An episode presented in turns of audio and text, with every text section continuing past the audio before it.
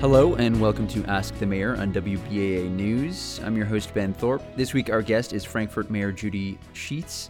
Thank you so much for being with us today. Mayor, welcome to the show. So, it is the beginning of a new year. Uh, talk to me about what you're looking ahead to uh, and what are your priorities for the city in this coming year?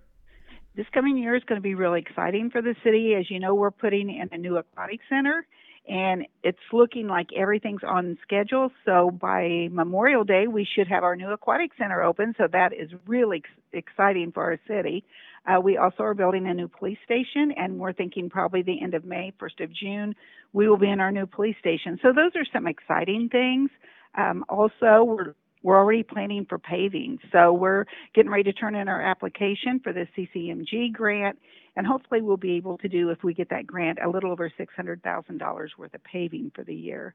Uh, we've also applied for a grant through INDOT to finish phase three of South Maish Road, which is really exciting. That is new infrastructure, new roads, new sidewalks, uh, new like a walking path um, with a bike trail. So these are some things that are really exciting coming up soon. Um, the South Maish Road project will just begin this year if we get the grant. But by 2027, we should be in pretty good shape and have the new road and infrastructure. Yeah, you know, uh, when I talk to, uh, you know, obviously mayors across the, the state, a, lot of what I'm hearing is there's a lot of construction going on. There's a lot of new buildings going up. Do you expect that pace to continue moving forward? You know, I think it will for a while. I think the big thing is that that hurt us, I know, and probably others, was COVID in 2020. So a lot of things had to be put – either you know on hold or some people never w- were able to start them back up and i think that's probably what a lot of people are looking at i know i am you know because we completely pretty much came to a halt on any projects so i think we're just really picking it up trying to think of things so that we can kind of play catch up from the covid and uh, another thing i wanted to mention is our downtown area uh, we're working with a consulting company right now for Veterans Park. We're going to be doing some renovations down in that area. And then I announced at the council meeting the other night that I am going to start uh, a committee to work on our comprehensive plan because the plan that we have now is outdated. So we need to look at that because we're going to be doing annexation. 2024 as annexation takes place. So, uh, you know, in, in the midst of all this, you officially filed for reelection earlier this month. Uh, talk to me about why you want to keep serving as mayor. You know, I have a passion for the city of Frankfort. I love the city of Frankfort. I will have worked for the city for 45 years in July. Uh, I have always had a love for the city. I always felt like I had something to contribute. Um, I understand local government. Uh, being clerk treasurer, I definitely understand the finances and how that all works for the city. So I feel like I have a lot to offer in that way. And I just want to see Frankfort grow, but I also want it to stay small town. And so mm-hmm. I think, you know, we have to hit that happy medium. And that's one thing I look forward to. And, and like I said, with the annexation coming in and all the plans that we have for the downtown area and just trying to get all of our people, our organizations together. We have so many people right now working together. And I just want to continue to be a part of that.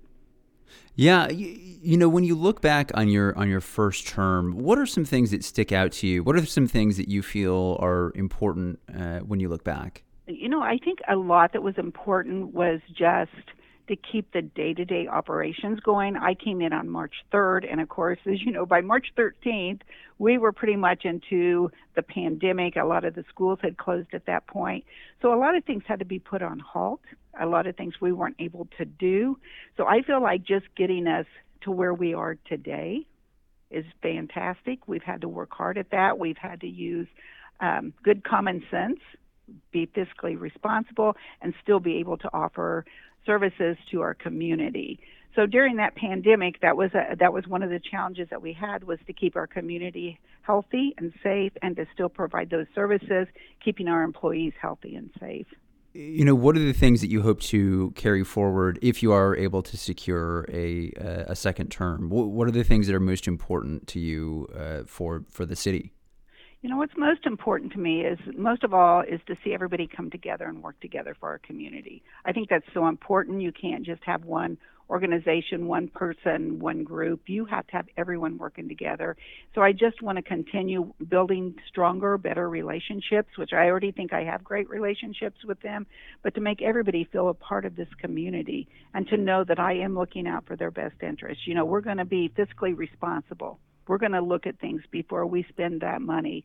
Um, being a former clerk treasurer, that's very important to me. The you know the financial side of things for this city. But I look forward, you know, to continue with paving, with projects. I want to do a five-year master plan for our parks. I mean, we just have so many things going on, and and I just want to continue and to see those things grow. I, I want to get you to talk just a little bit more. Uh, you know, I love this idea of growing, but still trying to keep that small town mentality. I think a lot of the, the cities in our region that I talk to are going through some some real growing pains, and and in some cases are going through some like pretty explosive growth. What is your kind of ethos, and what is your approach to you know allowing the city to grow, but still keeping that kind of small town feel? What does that look like? You know, what I hear a lot from people in Frankfort is they say we don't want to be like Carmel. We don't want to be like Westfield. You know, that's that's not who we are. We're a small town. We're a small community. And so I see just taking steps to still keep that small town feel, but to also know that we're making progress. I mean, there's still things we can do. We can still keep the roads paved. We can still have uh, things going on in the community for our citizens to do. There's so many things that that is out there that we can still do without making it into them feeling like they're going to, like I said, like a Westfield or a Carmel or something like that. So many people don't want that. That's not the type of community that we live in. Uh, I want to ask you uh, just quickly here about uh, this month's city council meeting and approving a fund for uh, funds that we got from the opioid settlement that Frankfort was a part of. Cities have begun to determine how those funds are going to be used up here in Lafayette. The city announced it will hire a social worker uh, position for uh, with those funds. Can you tell me how Frankfort is thinking about using those funds? Yes, I'm really excited about that. I was actually a part of the task force. There were about 10 or 12 of us on a task force between the city, the county, uh, healthy communities, our EMS. There were so many people, probation involved in this. So we sat down and we had several meetings and we prioritized what we thought was important in this community. Now, this was for the restricted funds, which Frankfort's going to get a little over $57,000. So we are looking at a couple of the facilities here in town 180, which is a men's recovery facility, along with We Care, which is a women's recovery facility. Also, there will be some funding going to like our probation department, our police department. So we worked really hard to come up with the needs, and when that went before the council, they approved for us to go by that recommendation. Um, also, we have unrestricted funds of a little over $24,000, and I asked the council at that time to consider using that for We Care and 180 because those facilities are so important in our uh, addiction community, and they agreed to do that. So I'm really excited about that. You know, that's what the settlement was about was drugs, and I felt like that's what we should be using those funds for. That is our time for today. Mayor Sheets, thanks so much for being with us. You can find this program at our website, WBAA.org, along with an archive of our shows with the mayors of Lafayette, West Lafayette, Crawfordsville, and Frankfort. Send us your questions at askwba.org. Thanks for listening, and have a great rest of the day.